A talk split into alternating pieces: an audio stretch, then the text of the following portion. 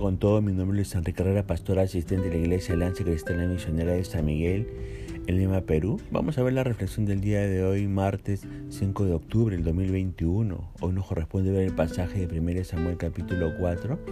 Hemos querido titular este devocional Corazones desastrosos, resultados calamitosos. No sabemos cuántos años pasaron, pero chao adolescencia para Samuel. Y aunque todavía es joven, ya es un profeta avalado y respaldado por Dios. Lo curioso es que desde el capítulo 4, verso 1, hasta el capítulo 7, verso 2, Samuel, entre comillas, desaparece. No, no se lo llevó eh, Dios por si acaso. ¿eh? Eso fue Elías. Tampoco murió ni se tomó vacaciones. Pero por alguna razón que el relato bíblico no nos cuenta, Samuel no es mencionado. Otra, entre comillas, curiosidad es que desde el capítulo 4, verso 1 hasta el capítulo 7, verso 2 pasan 20 años. Durante 20 largos años Samuel no es mencionado. ¿En dónde está? Ni idea. Solo puedo suponer, entre comillas, algunas posibilidades, pero no nos adelantemos, vamos por partes. Mire, nadie juega al fútbol para perder, ¿verdad? Y este jueves creo que juega Perú con Chile. Bueno, Perú no juega para perder. Nadie se presenta a un examen para salir reprobado. Nadie se mete de novio para fracasar a los seis meses. Nadie consigue un trabajo para que lo despidan. Y sabe que nadie sale a la guerra para que la aplasten como moscas. Pero exactamente eso fue lo que sucedió con Israel. Miren lo que dice los versículos 1 y 2, ¿no? En aquel tiempo Israel estaba en guerra con los filisteos. El ejército israelita acampaba cerca de Benecer y los filisteos estaban en Afec. Los filisteos atacaron al ejército de Israel y lo derrotaron matando a cuatro mil hombres. Durante este tiempo, los filisteos fueron los peores enemigos de Israel.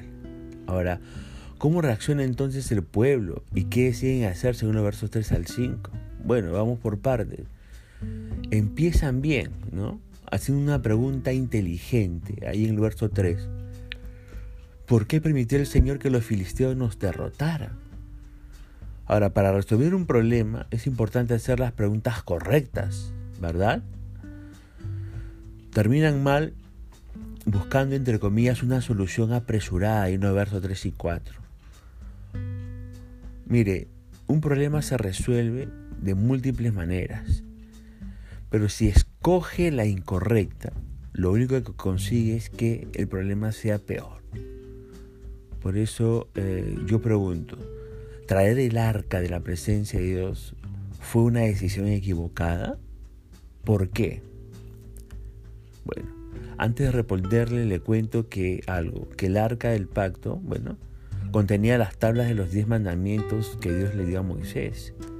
El arca sabe que debía mantenerse en el lugar santísimo, el cuarto sagrado del tabernáculo donde solamente el sumo sacerdote podía entrar una vez al año. Por eso, cuando Ofni y Fines, los hijos del sacerdote eh, profanaron el lugar santísimo, este, esto lo hicieron cuando entraron a sacar el arca de ese lugar. Ahora veamos primero los resultados que obtuvieron con su entre brillante solución y después le explico por qué fue una decisión equivocada. ¿no? Pregunto, según los versos 6 al 9, ¿qué produce en los filisteos la presencia del arca? Sí, como usted lee ahí en su versículo, produce miedo, mucho miedo. Pero, pero, también produce valor. Mucho valor produce también en los filisteos a tal punto que estaban listos para salir y comerse a los israelitas. ¿Y sabe qué aprendemos de aquí nosotros? A veces los, entre comillas, miedosos terminan siendo los más valientes y arriesgados. Ahora, los filisteos no tenían nada que perder ya estaban en desventaja. Solo les quedaba jugársela completamente y eso fue lo que hicieron, ¿no? Ahora, según el verso 10, ¿Quién gana? ¿Y cuántos israelitas mueren?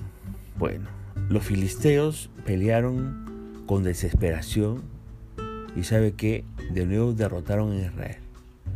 Y la matanza fue grande. Ese día murieron 30.000 soldados israelitas. Lamentablemente Israel se había apartado de Dios y su fe estaba aferrada a un símbolo de victorias pasadas. O sea, estaba su fe basada en el, en el arca, pero perdieron. Ahora, ¿qué aprendemos de esto? Mire, ¿sabe qué? Muchas veces la gente y también las iglesias tratan de vivir de los recuerdos de las bendiciones de Dios. Los israelitas pensaron equivocadamente que como Dios les había dado la victoria en el pasado, lo haría otra vez, aun cuando se hubieran apartado de Él. Y hoy en día, como en las épocas bíblicas, las victorias espirituales llegan a través de una renovación continua en nuestra relación con Dios. Por eso la sugerencia es no vivamos en el pasado. No viva en el pasado. Mantenga su relación con Dios fresca y renovada para poder tener vitalidad espiritual y para poder también tener victorias en los ámbitos espirituales. Ahora, ¿qué sucede con el arca de la presencia de Dios? Según el verso 1, dice que los filisteos toman el arca. ¿Y qué sucede con los hijos del sacerdote Elí? Según el verso 11, los dos hijos de Elí fueron muertos en batalla, ambos el mismo día. Precisamente como eh, había profetizado, había sido profetizado ya en este capítulo 2 de este libro, en el verso 34. Ahora, ¿cómo reacciona Elí cuando recibe la, noticia, verdad? Según los versos del 12 al 18. Bueno, cuando Elí supo acerca de la gran derrota de Israel, de la muerte de sus hijos y de la toma del arca, cayó de su silla, ¿no? Se quebró el cuello y murió de manera ignominiosa. Así murió este sacerdote Eli. Ahora, ¿qué pasa con la nuera de Eli al enterarse que Darca había sido capturada, según el versículo 19 al 22? Bueno, cuando la mujer de Fines supo la noticia, murió de parto, pero no antes de llamar a su hijo Icabod. ¿Y sabes lo que significa el nombre Icabod? Significa ¿dónde está la gloria? Porque dijo ella, la toma del arca significa que la gloria se ha apartado de Israel, como dice el verso 22 de este capítulo 4 de 1 Samuel. Por eso decimos resultados desastrosos por donde lo mire, todo mal, terribles finales, muertes trágicas, pérdidas irreparables. Parece, ¿sabe qué? El noticiero del mediodía, ¿verdad? Ahora, claramente la solución elegida fue la peor de todas. Se equivocaron mal. Ok, se equivocaron. Pero usted me dice, sí, está bien, se equivocaron, pero sigo sin entender por qué teniendo el arca de Dios con ellos, los resultados fueron tan patéticos. ¿Qué pasó?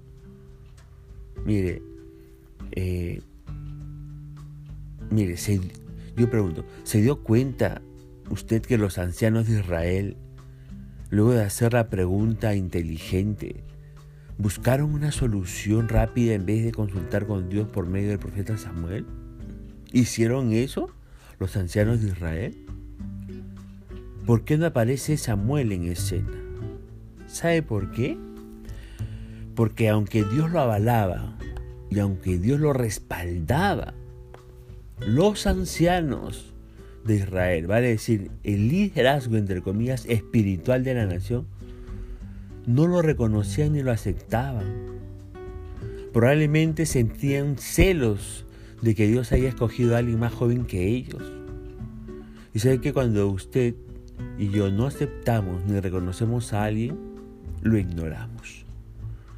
No le retituamos, no, le, le, retituamos, sus tweets, no le damos me gusta a sus estados en Facebook, no le respondemos los mensajes que nos envía, no lo tenemos en cuenta, no le invita a participar en nada.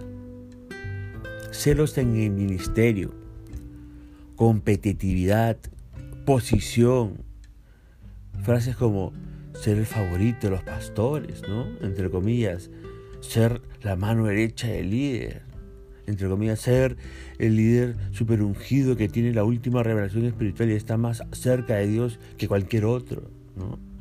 Mire, sí, estas cosas también suceden dentro de la iglesia. Sí, estas cosas de los ceros en el ministerio, la competitividad, la posición, sucede en los ámbitos de liderazgo. Nadie quiere ser el segundo, ni el tercero, ni el cuarto. Todos quieren micrófono y plataforma. Si esto le sucede, sabe que tiene que revisar su corazón, porque está sirviendo a Dios con las motivaciones equivocadas y nunca podrá ver ni reconocer a los, entre comillas, Samuel que Dios le envía para bendecirle y librarle. Ahora, no solo que no consultaron a Dios e, e ignoraron a su profeta, sino que utilizaron el arca del pacto como un amuleto. Utilizaron el arca del pacto como un objeto mágico para obtener un beneficio personal, para que los protegiera de sus enemigos. Ahora, ¿sabe que un símbolo de Dios no garantiza la presencia de Dios ni su poder? Más bien la actitud de estos israelitas hacia el arca del pacto en esos momentos se acercó peligrosamente a la idolatría y tengamos cuidado. Tengamos cuidado. Dios se manifestaba sí por medio del arca, pero Dios no vivía dentro del arca. Ahora, ¿sabe qué? Los cielos de los cielos no pueden contener toda la grandeza y la dimensión de Dios. No lo pueden. Ahora, los israelitas salieron a pelear con una caja de madera bañada de oro, que era el arca, pero sin Dios, sin Dios. Dios no estaba con ellos porque, ¿por qué? Porque sus corazones no estaban con Dios. Así de simple. Dios no estaba con ellos porque los corazones de los israelitas no estaban con Dios. Ahora yo le pregunto para terminar este devocional, ¿En dónde está su corazón cuando enfrenta problemas? ¿En dónde está su corazón cuando enfrenta problemas? Punto final para el devocional del día de hoy. No sin antes decirle, si uno tiene un corazón desastroso, los resultados obviamente van a ser calamitosos, calamitosos, ¿ok? Tengamos un corazón alineado al corazón de Dios. Ahora sí, punto final de devoción del día de hoy, deseando que la gracia y misericordia sea sobre su vida y familia, conmigo será Dios hasta el día de mañana. Que el Señor le bendiga.